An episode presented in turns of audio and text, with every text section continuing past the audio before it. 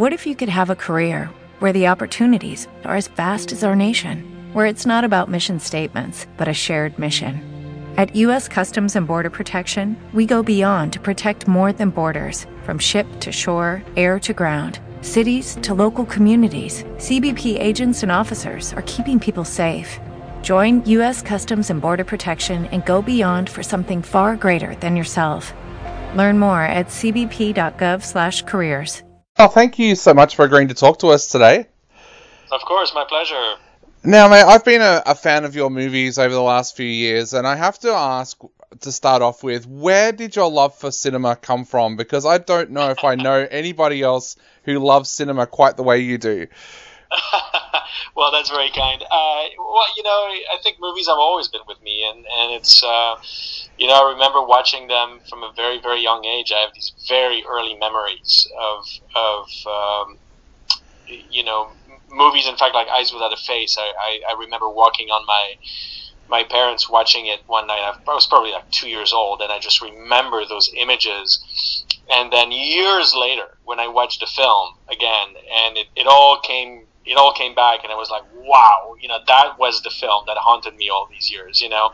Um, so yeah, I, I, think movies have always been around, and I think I was always a, this sort of young cinephile. I mean, I, at the age of twelve, I was doing these quote unquote salon events with my parents and their friends, where I would essentially like curate you know, like every Sunday, like a, a, movie series, and you know, watch them on VHS, and I would introduce the films, and we'd do a Q and A afterwards. And I don't know, man, it's it's been in my blood forever, and and um, you know, now I just I'm um, just living the dream, I guess. yeah.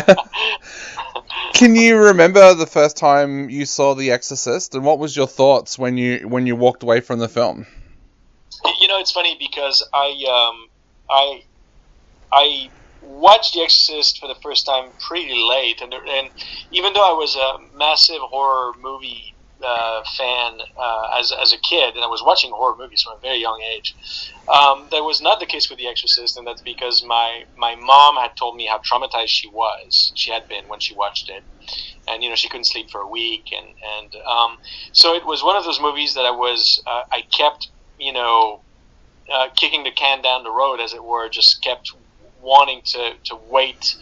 Um, and I think I watched it. I, I, must have been in my twenties when I watched it for the first time, and um, it, it deeply affected me. I mean, I think I think my relationship with the film, which hopefully comes across in Leap of Faith, is really an emotional relationship. Um, and it, it's I think it's a deeply, deeply human and deeply affecting movie. Um, I don't um, I don't even think about you know the, the the special effects or to me the horror elements of The Exorcist are almost the least interesting aspects yep. of it.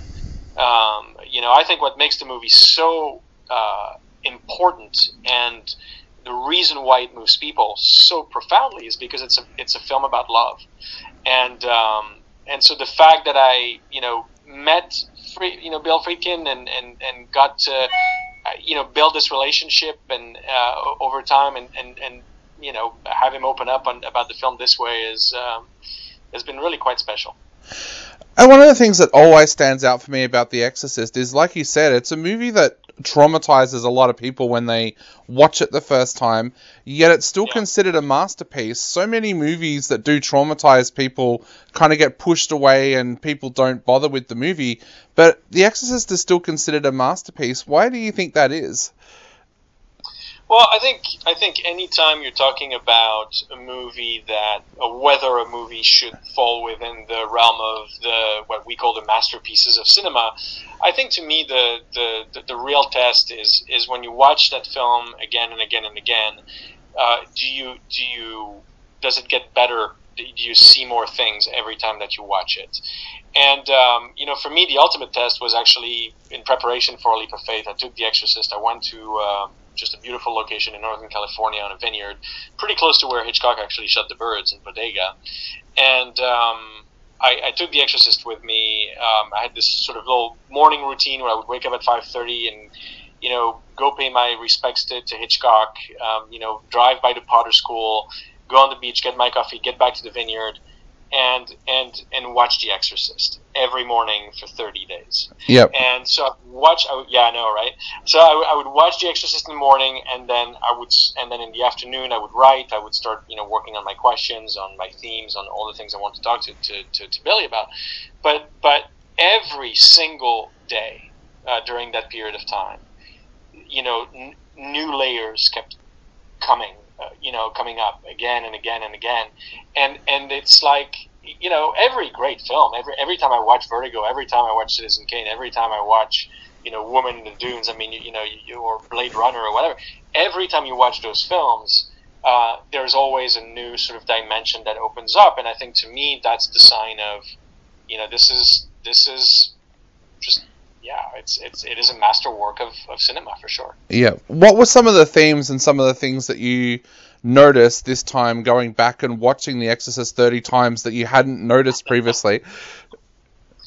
well, you know, I, I started really latching on to the the you know the process, you know, his process as a filmmaker, and that's what I became really interested in. I obviously there's been some documentaries made about The Exorcist.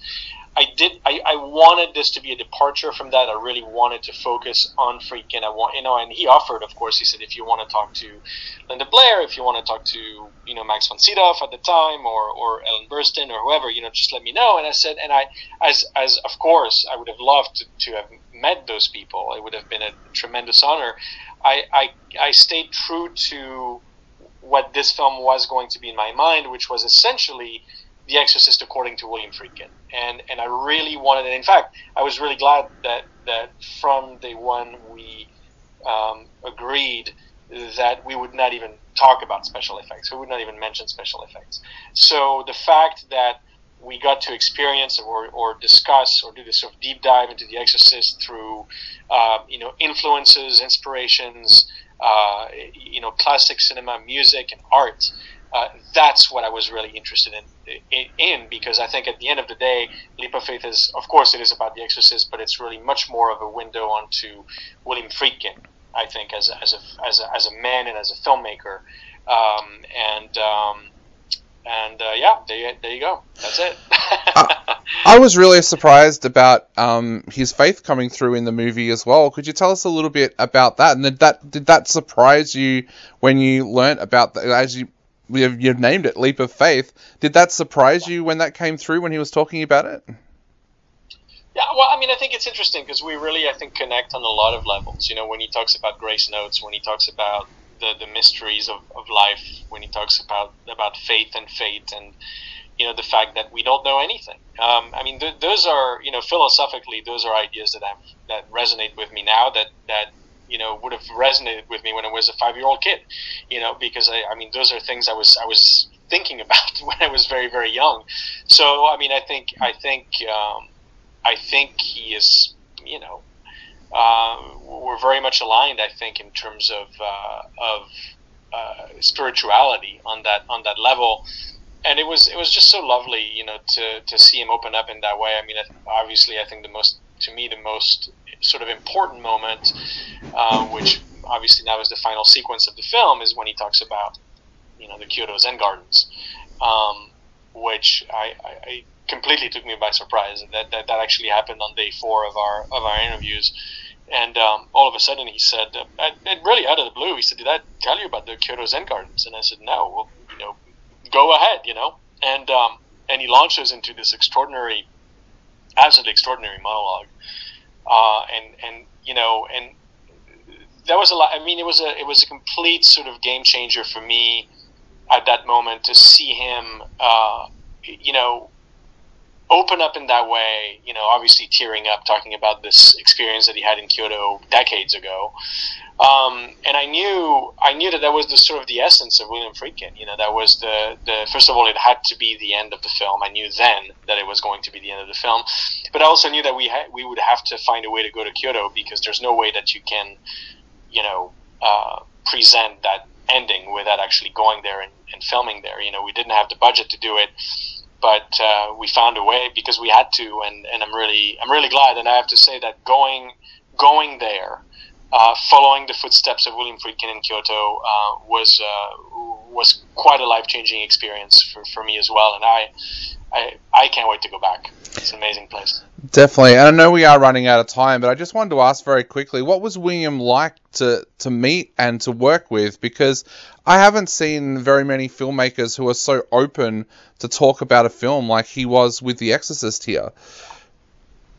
I, I mean, you know, it's, it's just one of those things. I mean, talking about fate, uh, that just that happened organically. I was at the Sitges Film Festival in 2017, touring with um, 7852, my film about the shower scene, and he was getting the Lifetime Achievement Award. We were having a lunch, you know, lunch at the same restaurant on the port, and he he called me to his table and and uh, started sharing some stories about Hitchcock and invited me to have lunch with him three weeks later in Los Angeles. And I mean, essentially, he sort of you know gave me that opportunity on a on on a silver platter. And and you know I'm not exactly sure how wide it, I mean I, obviously he's a very uh, you know he works on instinct. Uh, so something I'm sure clicked uh, you, you, know with him. I wasn't planning on making this film. I never planned on even asking him I'm making this film. It, it just it just happened. And you know as he's as he's told me later which I've always find sort of amusing and a little bit scary is he said you're you're now part of the fate of The Exorcist. so I, uh, uh, yeah, right. It's like uh, holy cow. Okay, well, I'll, I'll take it as a compliment, I guess. Um, but no, it's it's a lovely thing to say, and and uh, you know, I what what makes me happy more than anything is um, you know how moved he he has been with the film. I mean, he gave me total carte blanche. He never interfered. He never asked to see anything, and you know, when it became clear that it was unfortunately, uh, you know, he was quite sick at the time for our premiere at Venice, and he was planning on going there, and he wanted to experience the film in front of an audience, but didn't get the opportunity to do that because he, he couldn't travel. So he asked to see the film, and of course, I immediately sent him the link. But he sent me he sent me an email that was. Um, I mean, I was, I was just, just, it made me cry. You know, it was just this incredible, uh, incredible words of, of how much the movie, you know, moved him and uh, you know, as a as a filmmaker, you know, like as a documentary filmmaker, I mean, especially to get something like this from William Friedkin, it's like, you know, um, it's pretty overwhelming. So I'm I'm really glad that uh, that uh, he approves of of the film and what I've done with it. Definitely. Well, mate, you have made an absolutely fantastic film, and I'm glad that it's showing at Monsterfest. So, once again, thank you so much for chatting to us, and congratulations on such a marvelous film. Well, my, my pleasure, and uh, I hope you guys have a great fest, and thanks for the exposure, and uh, most importantly, stay safe and healthy. Definitely, you too. Thank you so much again, and um, hopefully we get to talk again in the future. I hope so too. Uh, okay, thank you. Bye. Thanks, Dave. Um, okay, Alexander, I'm admitting fear. With Lucky Land slots, you can get lucky just about anywhere. Dearly beloved, we are gathered here today to. Has anyone seen the bride and groom? Sorry, sorry, we're here. We were getting lucky in the limo and we lost track of time. No, Lucky Land Casino, with cash prizes that add up quicker than a guest registry. In that case, I pronounce you lucky. Play for free at LuckyLandSlots.com. Daily bonuses are waiting. No purchase necessary. Void where prohibited by law. 18 plus. Terms and conditions apply. See website for details.